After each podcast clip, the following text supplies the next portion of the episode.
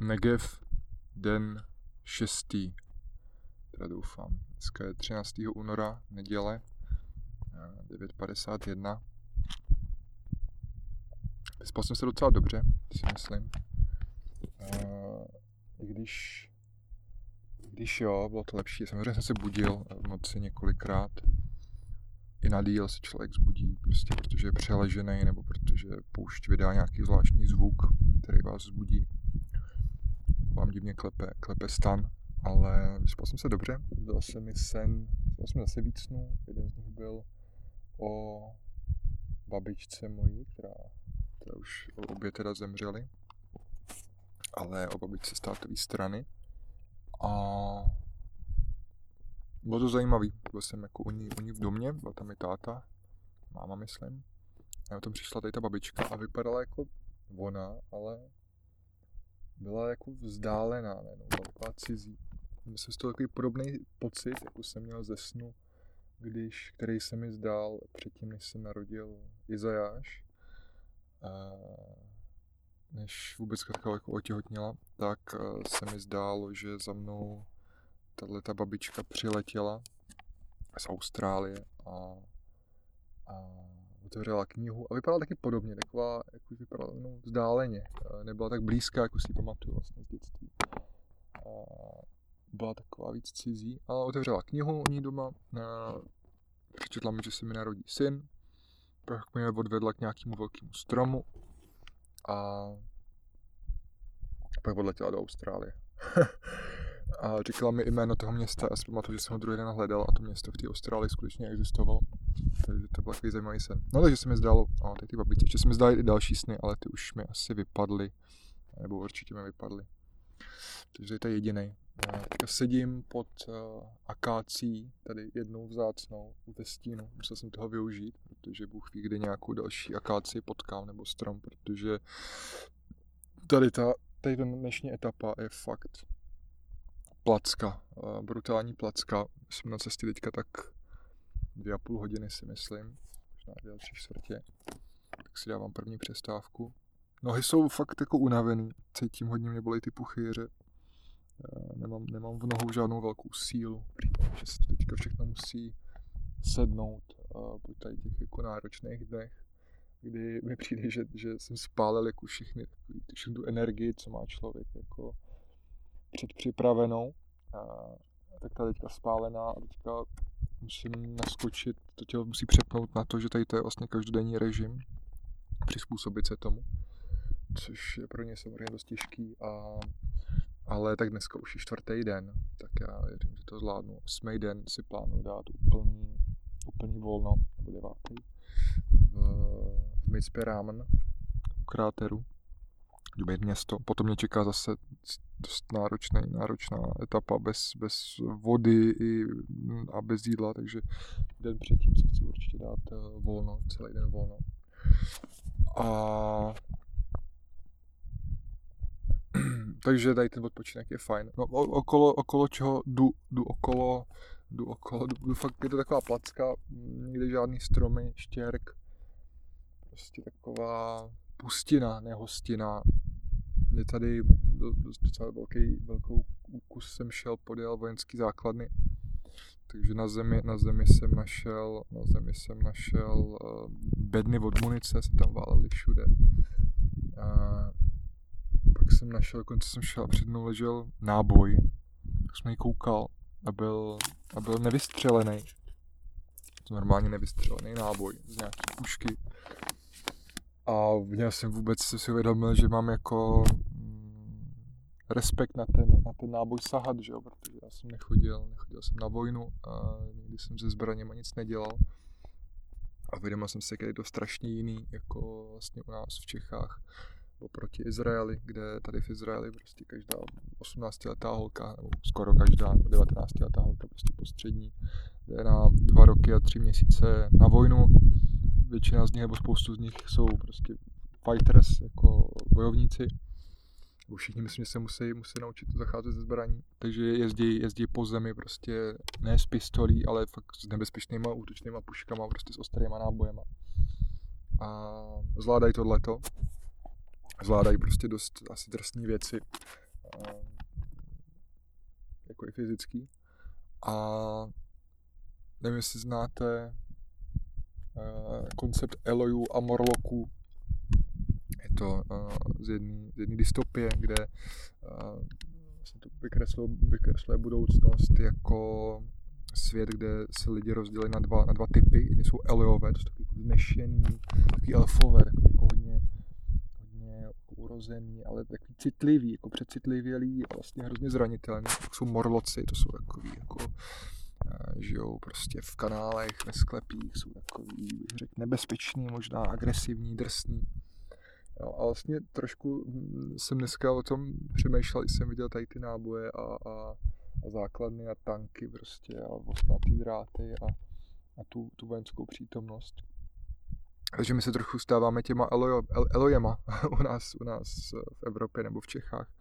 Já samozřejmě si myslím, že to je dobře, že to je znamení toho, že prostě je dlouho u nás jako mír a proto jsme dospěli tak daleko, že máme profesionální armádu a jako není nutný vojenský výcvik. Ale vlastně to mění tu společnost. A dost výrazně. Přišlo mi, třeba jsem se bavil s těma holkama nebo i s dalšíma lidma potom, a u těch holek to bylo obzvlášť vidět, že jako jejich schopnost se bavit vlastně o politice a otevřeně jako měli velmi bohatý názory, že na to nejsem úplně zvyklý. Přijde mi, že, nebo co znám, neříkám, že všechny moji kamarádi to tak mají, ale že to je takový trend, jako v Praze být takový, jako, že takový člověk je liberální, je trošku vegetarián, volí Piráty, a člověk okolo 30 prostě, že má, je to takovej jako, není tam moc velká barvitost těch názorů, nebo jak to říct, jo, že prostě se jedou takový podobný jako témata. Ridley tomu říkal myšlenkové viry, že vždycky prostě tou společností prostoupí nějaký dominantní myšlenkový viry a ty nakazí většinu lidí, jo, a tady nesoudíme, jestli to dobře nebo špatně, jo, ale tak teďka to může být prostě, že je prostě způsob stravování, že jo, tak to je nějaký prostě veganství, takový hodně liberální prostě přístup, že jo, a tak, takže to jsou nějaký takový jako ústřední myšlenky, které tady jsou, a tady jsem cítil takovou jako větší pluralitu a otevřenost těm názorům, jakože vlastně když přijím, že v Praze, když je nějaká politická debata, tak je to, nevím koho volit, asi budu volit Piráty, Babiš je debil, protože si nakrad jako z dotačních fondů a Zeman je ožral. Takže to ani nemusí nikdo říkat, jako, že to jako není moc zajímavý se o tady tom bavit. A tady mi přišlo, že fakt se bavili jako do historie a věděli jako o té politice něco a věděli o historii země, jako spoustu věcí. A vlastně poslouchat je bylo strašně zajímavý. Ale to jsem odskočil jsem od zbraní a vojenského výcviku úplně někam jinam, kam jsem asi nechtěl. A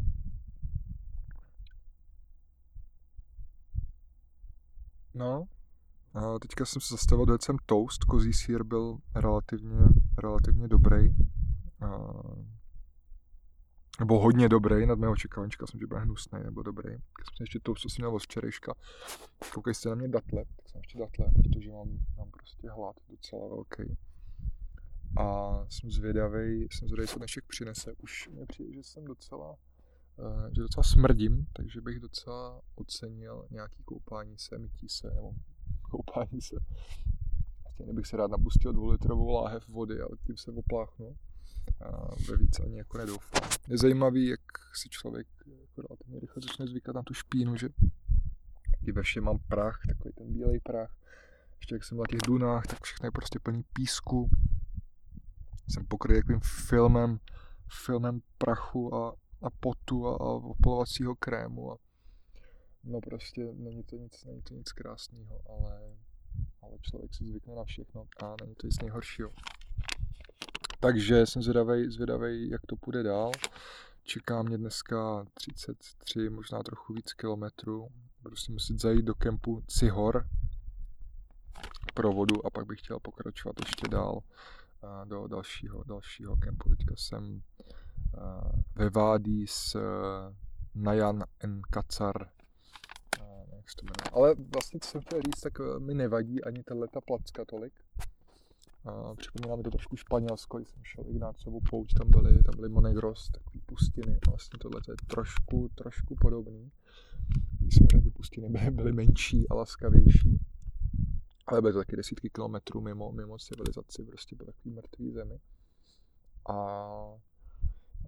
Potkal jsem třeba kluka, který říkal, jo, že přesto bude asi stopovat, že tady nechce jít, jako, protože to není nějak zajímavý, ale mně to vlastně přijde fajn, jako, že to patří k té cestě, že se mi líbí jako, se pokusit vydržet na té pouti jako celou dobu a když je to hezký, tak je to hezký, když je to ošklivý, tak je to ošklivý, prostě tu cestu přijímat takovou, jaká je. Samozřejmě občas to jde hůř, obzvlášť když vás něco bolí, tak to je hodně horší. Ale prostě přijímat i tady tu vyprahlou placku. Dneska se pálí slunce, vítr fouká trošku míň, takže uvidíme, až bude poledne, jaký to bude. Jsem rád za tady tu akáci, jednu, že si můžu teďka chvilku ochladit a odpočinout si ve stínu. Ale placky mi vlastně nevadí a jsou prostorem pro nějakou takovou introspekci, protože člověk ne, se o nic vlastně nezachytává. Jako, tady se nemáte o co zachytit, podle mě to, tady ta etapa by šla jít i krásně v noci, protože jak svítil měsíc docela dobře už, tak tady se jde prostě rovně, je to takový 40-50 metrů široký koryto a prostě jdete. Je to kopcovitý, občas nahoru dolů, podle mě tím projíždějí tanky, občas nějaký tankodrom, taky nevím. Překračujete občas nějaký koryto vyschlý řeky, nebo respektive překračuju první, protože je tady několik stromů, takže je tady stín. A jo, taky jsem našel baterku vlastně, to bylo docela zajímavé, jsem našel čelovku, kterou jsem zvednul a svítila, tak jsem si ji vzal, protože pochybuju, že by se pro ní někdo vracel, protože ten kluk, kterýho jsem potkal naposled, tak ten je, já nevím, ten může být 60 km klidně, takže a hlavně pochybuju, že by to našel, protože fakt to koryto je tak široký, že jsem si ji vzal, že to je nějaký symbol, že jsem našel světlo, ale samozřejmě bych ho radši tomu člověku vrátil, ale vzal jsem si ho, třeba si mě bude hodit, nebo třeba najdu někoho přede mnou, kdo ji ztratil, nebo někomu dám, nebo se tam rozbije. Nevím, každopádně sebou nesu teda ještě druhou čelovku, která je na baterky, je na nabíjení ze sítě. Já nemám ten konektor, ale ještě trochu svítí, takže ji mám.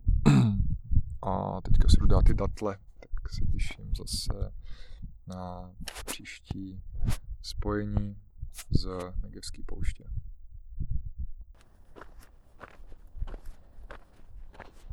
Krátký vstup za chůze, je popolední 12:32.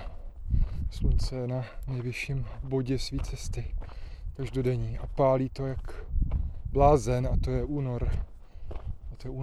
Vítr dneska ustal, hodně se mi po něm stejská, když by se vrátil na zpátek. Ale teďka trošku začalo foukat, tak zafouklo, ale i když je to slunce vlastně nepříjemný a grilluje vás tady a není tady žádný porost, žádný dřevo, žádná voda, žádná zeleň, která by ty jeho paprsky zjemnila, naopak se tady prostě ta žluto-černobílá zem. To je teďka bílá, no, to je takový velký bílý flek, nevím, co to je, tak se to rozpálí a ta teplota je samozřejmě ještě větší potom, takže to pálí hodně, ale když jsem nad tím přemýšlel, tak jsem si uvědomil, že to slunce je fakt nádherný, jakože má takovouhle sílu, tak místo toho, abych se na něj rozčiloval, tak se snažím být vděčný za to, že tady můžu spatřovat jeho sílu, protože tady prostě teďka není ani jeden stín, kamkoliv dohlídnu, kromě toho mýho. Já si bohužel svůj stín nesu i do pouště, ale vlastně ta moc toho světla rozehnat tmu, ale naprosto, jakože tady, když je prostě nahoře tady v poušti, tak tady není žádný stín, nic, byl takový úplně malinkatý, jako u kamínku nějakých, ale jinak prostě všude světlo. To světlo má sílu všechno takhle prosvítit. Takže to byl jenom krátký vstup a já pokračuju v plahočení a snad dojdu do toho tábořiště, co je po cestě, ale musím trošku sejít z cesty, odejít trochu dál a nabrat tam vodu na další, vlastně na zbytek dnešního dne a na celý příští den až do večera. Takže doufám, že tam ta voda bude a zase se připojím dál.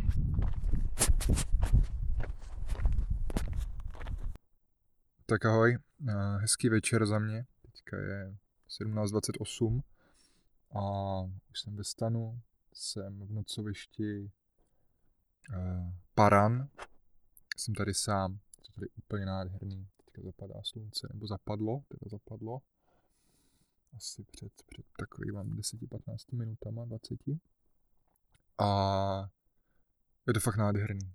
Hrozně bych vám všem přál, abyste se na poušť někdy podívali, nebo si přišli nějaký kus pouště, třeba tady tý, protože je to fakt nádherný, fakt je to úžasné místo. Ale byl to dneska těžký den, hodně těžký, obzvlášť do té doby, než jsem nalezl vodu, to jste asi slyšeli, vlastně vyrážel jsem, myslím, okolo 7 ráno a šel jsem asi do 2, bych řekl tak, okolo 2, nepamatuji si to přesně, kdy jsem došel k pítku v jednom pouštním táboře, ve kterém byla voda, bylo tam, v tanku byla voda, takže to bylo skvělý, ale vlastně ta část předtím, cítím, že mám trochu naběhlý čelo, jako na úžih bych řekl lehce. Mám červený ruce, bolí mě ucho, asi mám hrozně spálený, mám rozpraskanou pusu strašně. Fakt to smažilo dneska, fakt to smažilo hodně. Nevím, neodhadu si teplotu říct, řekl bych klidně, prostě, že mohlo být přes 30 stupňů. Jak je ta poušť prostě rozpálená, tak to je prostě úplně jiná teplota, že jo, než kterou se podíváte na předpovědi, kde nějakých 20 prostě něco. Že v té poušti je to úplně jiný. Ještě obzvlášť dneska. V té placce, jako když téměř nebyl žádný vítr, tak to bylo fakt náročné. Do toho mě dost bolej nohy, co se týká těch puchyřů. Ale je to taková bolest, kterou prostě už nějak jako člověk přijme a jde s tím. Jde trošku divně. Tak jako podivně chodí. Rozhodně bych neřekl, že chodím normálně. Chodí podivně, ale jako naštěstí jsou to jenom puchyře a bude hlídat, aby se s nimi nestalo nic špatného, aby se nezvětšili a nerostly se pak velký, to by bylo špatné. Nebo oni velký jsou, ale aby se tam nestala nějaká otevřená rána velká. Tak, no, myslím si, že jsem vypil, jenom pro představu od rána, od té doby, co jsem stál, od těch 7, do těch 2, když jsem přišel k pítku, tak jsem hnedka vypil litr vody a pak jsem vypil hnedka ještě asi půl litry, jsem si vypil litr a půl vody. Ráno jsem vypil taky litr po probuzení, než jsem vyrazil, byl stán, to se snažím dělat, vždycky vypít takhle hodně ráno. Se vůbec říká, že se má pít víc vody dopoledne než večer, že to je lepší pro ledviny. Ale já to teda nedělám, ale tady jsem to udělal, protože jsem nechtěl tu vodu táhnout na zádech, radši jsem si chtěl míst v sobě. A i mi to přijde nějaký dobrý, pít prostě ráno vodu, nevím proč to tak mám. Ale mám to tak asi vždycky a tady to mám ještě víc i vlastně v Praze ráno, když se probudím, tak se napiju vody jako první. No, takže dohromady jsem vypil litr a půl, potom jsem došel, plus litr, plus z tými nádrže jsem podle mě vypil z toho vaku s vodou 2,5 litru. No, takže to je prostě 4,5 litru. Pokud dobře počítám, úplně mi to už nepálí. Což je hodně, což se bavíme o tom, že jsme to vypili do dvou hodin odpoledne a je únor, takže by teď měla věšit zima v poušti. No, tak to mě jenom dovedlo k myšlence, že potom to mám jednu etapu, kdy jsem si chtěl brát vodu vlastně na dva a něco dnů sebou, na 2 dny určitě celý. A k tomu jídlo asi na 3 dny všechno jsou z těžké etapy, tak zvažuju, že seženu kontakt na někoho, kdo vám doveze vodu do nocoviště, tam někde prostě schová a vy si ji vyzvednete, že bych si nechal poslat třeba 3 litry, protože myslím, že když si vezmu třeba 6, ale nevím, jak to vyjdu do batohu, třeba ideálně třeba mít třeba 8-9 litrů, teda 9, ale to prostě do toho batohu to nenarvu. Já s jídlem na 3 dny, takže to budu muset nějak vymyslet, zatím to není aktuální, soustředím se na dnešní den, na to, co se zrovna děje a nesnažím se přemýšlet moc dopředu, ale vím, že tady to je téma, který budu muset za pár dnů asi začít řešit, zvlášť pokud bude takhle pálit, jako pálilo dneska. Takže došel jsem k pítku, ze kterého tekla voda, to je opravdu nadšení, jako když po těch, já nevím, kolik to bylo dneska, 33, no, možná trochu víc, okolo 30 byl ten kemp, musel jsem si zajít trošku z trasy k němu, ale no je tam prostě uprostřed těch kanionů, je tam prostě pítko, který je napojený na vodní nádrž, která je pod zemí. Takže to mi udělalo radost, takže jsem se hnedka naplnil všechny vaky a potom jsem udělal něco hroznýho a to, že jsem se tam trošku omyl v tom pítku, protože jsem byl už dost spocený, normálně jsem se omyl v tričku a v trenclích, protože jsem se chtěl taky trošku umýt, pak jsem je vyždímal, protože jsem je propláhl a šel jsem se tam odpočinout pod akáci do stínu. Snažil jsem se poslat SMS-ku vlastně Trail Angels. Trail Angels jsou lidi, kteří bydlejí v kibucech nebo ve vesnicích nebo ve městech podél trasy nebo na trase, spíš většinou je to kousek mimo tu trasu. A nabízejí občas ubytování poutníkům, že jim necháte nějaký peníze a můžete tam prostě přespat někde. Třeba ani ne vevnitř, ale je to třeba na balkoně. Ale prostě skvělý, protože si můžete umýt. Můžete si umýt v umyvadle aspoň nějakou věci a můžete si nabít telefon, což je něco, co bych já potřeboval zase relativně brzo udělat. A chtěl jsem to udělat v té vesnice, která se jmenuje Sapir, pokud se nepletu. A napsal jsem 2 SMSky, někdo mi neodpověděl, tak nevím, nebudu to řešit asi zase zítra, protože pochybuju, že tady kde jsem je signál a zítra bych možná mohl dojít na místo, kde signál bude. Zítra bych to ještě pořešil. Takže jsem se takhle odpočíval. Potom přijel pán v obrovském džípu, zastavil se a dostal jsem za uši, protože si všiml, že jsem si tam umyl trencle a triko a začal mi tam vysvětlovat, že ta voda je jenom pro lidi, který jako pro mě samozřejmě jako k pití, ale že není na mytí oblečení. A já jsem to samozřejmě jako to respektuju, ale tím, že tam nikdo nebyl a že je jako nechodící sezóna a teď ten pán, vím, že tam jezdí relativně pravidelně to doplňovat, tak jsem prostě asi ty, bych řekl, nevím, 3 litry použil na svoji očistu, tak jsem se to nalil do petky a pil jsem se. Tak jsem se kál. Že jasně, že to je v pohodě. A on byl taky v pohodě vlastně. Jenom mi to řekl, že to tak prostě je. Což já jsem si toho nevšiml, říkal, že to bylo někdy i napsaný dřív, že tady to napsaný není. A mě to jako dává smysl prostě. Jako to je jasný, že to je voda k pití primárně. Ale prostě znáte mě. Jsem rád čistý aspoň trochu. Takže jsem se trochu opláhl. Odpočinul jsem, zajímavý zase pán měl za pasem vzadu prostě strčenou pistoli, jak kovboj, říkám, to je úplně neuvěřitelný představ, že bych v Praze viděl někoho, nosí za páskem jako triko v kalhotech a za páskem prostě pistole, nějaký Glock, tak to je úplně, no, jiný svět. Potom, když jsem odcházel tamtať, tak to bylo vlastně byla cesta, taková relativně hlavní, kterou jsem musel přejít, abych se dostal do nocoviště, kde teďka jsem. A tam najednou vyjelo auto z té hlavní cesty jako na tu pouštní cestu, kde fakt se dá jenom ze 4kolkou. A to, no, na tady to se dalo ze 4kolkou dojet kousek, protože ten chlap tam dělal předtím s tou vodou. A zapadlo to tam, to auto. Bylo to nějaký Citroen, takový ten užitkový Citroen Zapad, byl v tom voják, tak jsem k tomu přišel. Tak jsem to s ním začal řešit, tak jsem tam asi 20 minut se to snažil s ním jako vytlačit a podkládat ty kola různýma kamenama, ale tam bylo fakt takový štěrk, že to auto vlastně zapadlo furt hloub a hloubejc.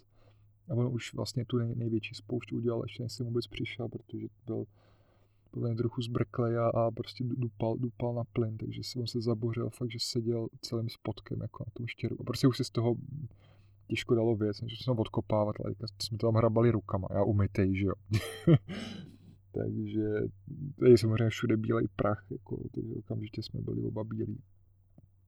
Takže jsem mu bohužel nedokázal pomoct a když jsem ho zkoušel, byl jako hrozně vděčný, děkoval. A zastavili tam jiní vojáci, z toho auta vystoupil takový chlapík fešnej a prostě ho vytáhl za nějaký provaz, takže jsem tady vyrazil, to mě čekalo asi 5 nebo 6 kilometrů sem do tady toho kempu a tady nikdo není, vlastně ani jsem nikoho nepotkal dneska, žádného poutníka, jenom jsem viděl stopy vlastně člověka, co šel proti mně nikdy dřív a stopy psa a to byl podle mě ten jeden kluk, kterýho jsem potkal včera, který šel s tím psem, takže zajímavý, že tady vlastně asi jsem teďka fakt sám, že vlastně přicházím pomalu do taky části, kde bude míň a míň lidí.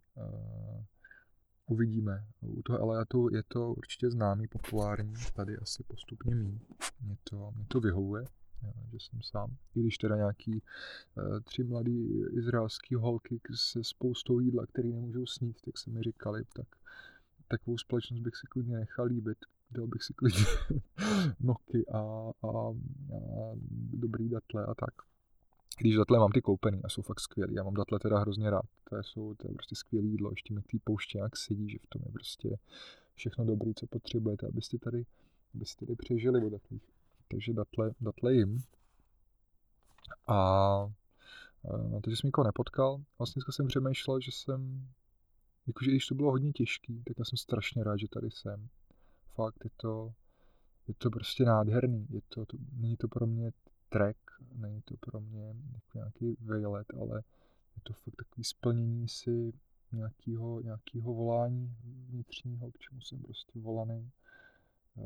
Jednak to je vlastně asi návštěva té pouště, posvátného místa, a druhá k spojení s tou mojí zálibou v putování, s paní venku a tak. Plus samozřejmě prostor pro nějaký sebepoznání, pro nějakou sebezkušenost, která tady prostě jako je velmi bezprostřední, jako v tom, minimálně v tom vnějším prostředí, který tady okolo vás je a ta cesta vás prostě je ostrá, je tvrdá, je drsná, takže vás tak obrušuje, si myslím.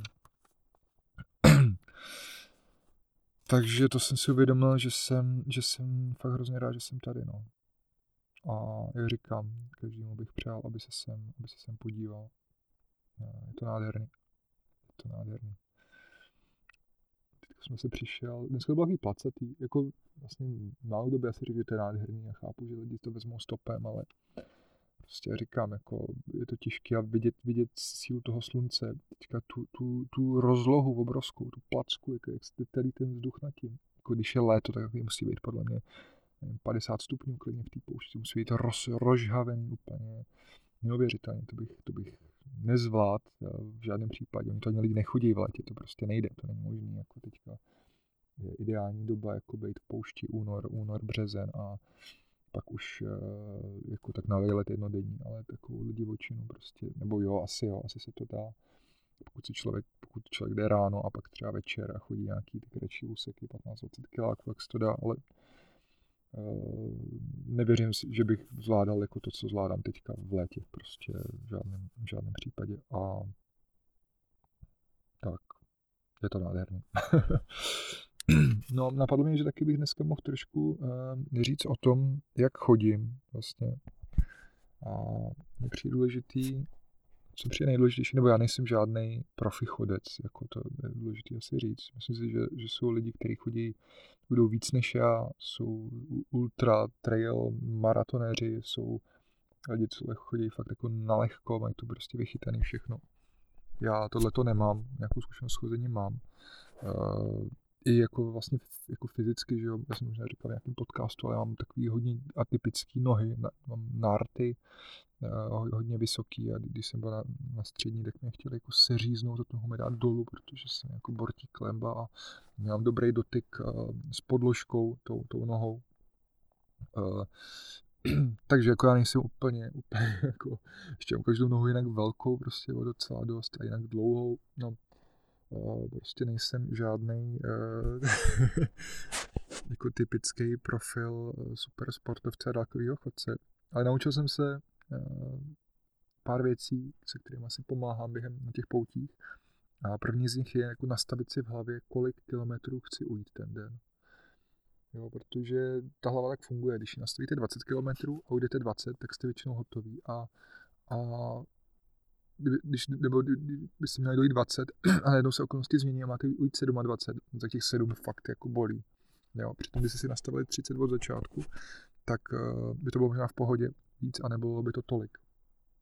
Prostě snažím se té hlavě nastavit očekávání. Prostě abych znám tu trasu, vím, kudy jdu, vím, co mě čeká, vím, kolik to je kilometrů, vím, jaký bude teplo asi, vím, kolik mám vody, vím, jaký je těžký batoh, vím, že to bude bolet, vím, že mě budou bolet nohy, ale když jdu, tak už jako nepolemizu s žádným hlasem, který říká jako no, odpočin si a takhle.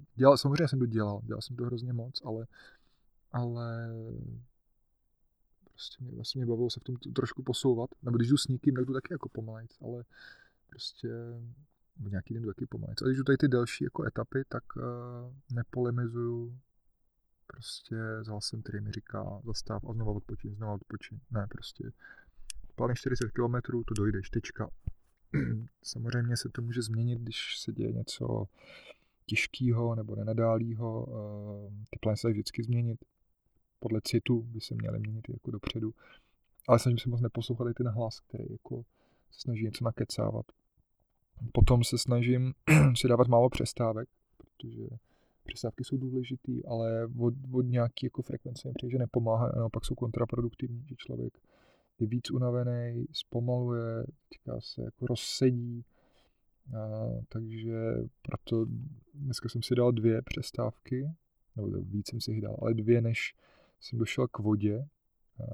Vlastně 3 jsem si dal dokonce. Dneska hodně. A to bylo tím, že jsem vždycky, to bylo 3krát jsem totiž viděl stín dneska. Takže já si nepamatuju už ty hodiny, kolik to bylo, ale myslím, že jsem šel třeba od 7 do 9, to musím jít takhle 2 hodiny, 2,5. Pak jsem mohl jít do 11 a pak jsem si dal přestávku v 1 ještě. To byl takový svah, který házel stín, takový malinký stín, tak jsem se tam tak schoulil. Kolmá stěna teda, takže to házela už malinký stín, to bylo na dobrém místě. Takže jsem si udělal takhle 3 vlastně přestávky, pak jsem si udělal jednu větší, ale ty dny předtím to bylo i přestávek míň. Když dělám přestávky, tak prostě, aby nebyly nějak moc dlouhý, no. Nebo občas si dám přestávku na hodinu, prostě když se najím a dobiju si telefon, ale spíš jsou to taky 15 minutovky, abych se fakt jako nerozseděl. A takže nepřehánět to s přestávkama a ideálně si ji nedávat brzo, prostě ráno, když člověk vyrazí, tak prostě jít aspoň, nevím, ty 2 hodiny, 2,5 hodiny, nebo 10 kiláků, něco takového, prostě začít jako něco za sebou, nejhorší podle mě stát, ujít 3 kiláky, odpočnout si, a to vlastně ten den je pak nekonečný, mi přijde. Potom mi přijde dobrý se nekoukat na kilometry moc. Když jsem to dělal hodně, jako, kdy už tam budu, kolik kilometrů, kolik to, občas to tady dělám taky, ale ne tolik, prostě je potřeba ty kilometry jako ujít a trvá to nějaký čas a prostě já vím, jak dlouho to trvá, když si jdu průměrnou rychlostí prostě 4 kilometry za hodinu ten den, jako průměrnou, tak OK, tak to prostě nebude hnedka. Takže není třeba se furt koukat, jako je třeba se dívat na trasu, aby se člověk neztratil. ale není tak důležité řešit kilometry, jako to fakt není. Takže doporučuji taky nekoukat se na kilometry, když někam jdete, zkusit na ně zapomenout. Jako zvláštně štval třeba na svatojakubský pouti, kde jsou patníky, kde je to po každém půl kilometru, to vám furt připomíná, jako kolik jste už šli, při tom čase člověk dostane takový flow, jako, nebo takový vnitřní meditace, že se tak jako dostanete do sebe, nebo buď to do sebe, do nějakého prostě příjemného stavu, nebo se ztratíte v myšlenkách nějakých zajímavých, nebo prostě jste v té přítomnosti a zapomenete na všechno okolo, a to se mi kolikrát stane, že se tak najednou podívám na hodinky, či třeba 3/4 hodiny, a vůbec nevím, že utekla. Takže tohle je nádherný, takže doporučuji nekoukat tolik na kilometry, i když to taky hřeším, dívám na ně. A potom si myslím, že výhoda je nějaká, že tělo má svaly, že mají paměť nějakou, že samozřejmě jako se nám to nedá připravit na takovouhle pouť skvěle, protože ty nálože kilometrů jsou velký a nikdo neví, co se prostě stane a nikdo nemá tolik času, aby se na to mohl jako připravovat, že bych chodil každý den. Je to fakt záhul. Věřím, že se to člověk zvykne třeba na těch Pacific Crest Trail, nebo tak na konci pouti, že? Když to ujdete, když jdete prostě 3 týdny v kuse, tak to tělo pak si podle mě jako už to začne být v pohodě, jo? Ale ten začátek vždycky bolí, ale cítím u sebe, že to tělo, že samozřejmě mám puchy, že bolej mě věci a tak, ale že to tělo si to nějak jako už pamatuje, že něco takového dřív zažilo. Takže si myslím, že pro vás, který jste to už někdy jako ušli, někdy prostě 30 kiláků s těžkým batohem 2 dny po sobě, tak a půjdete na tu pouť, tak to tělo bude vědět, co se děje a nějak líp to zvládne. I když taky nevím, co bude zítra, takže tak to bylo jenom vlastně pár věcí, co mě napadlo, k tomu takhle říct. Hodně přemýšlím, co bude 22.2.2022. Protože to je takový zajímavý číslo, plný dvojek. Přicházíme na paměť často, dokonce jsem měl jednu doprovázenou pouť, kde ho ten člověk, muž, kterého jsem doprovázel, často objevoval a přišlo mi, že to bylo číslo pro něj, hlavně jeho číslo. Ale se mnou od té doby zůstalo, tak se tu tam jako všímám víc a tak jsem zvědavej, potkám to na pouti, tady to datum magický, tak jsem zvědavej, jestli se něco stane. No, přemýšlel jsem, jestli měl nějaký význam ten lehký zjeb od pána u vody a pak to neúspěšné vyprošťování auta. Asi to nebudu víc mluvit, přemýšlel jsem o tom, jestli to něco má. A vlastně stále takové věci, plus jsem našel to světí jako dneska. Tak už je skoro tma, tak za chvilku možná zkusím, jestli svítí.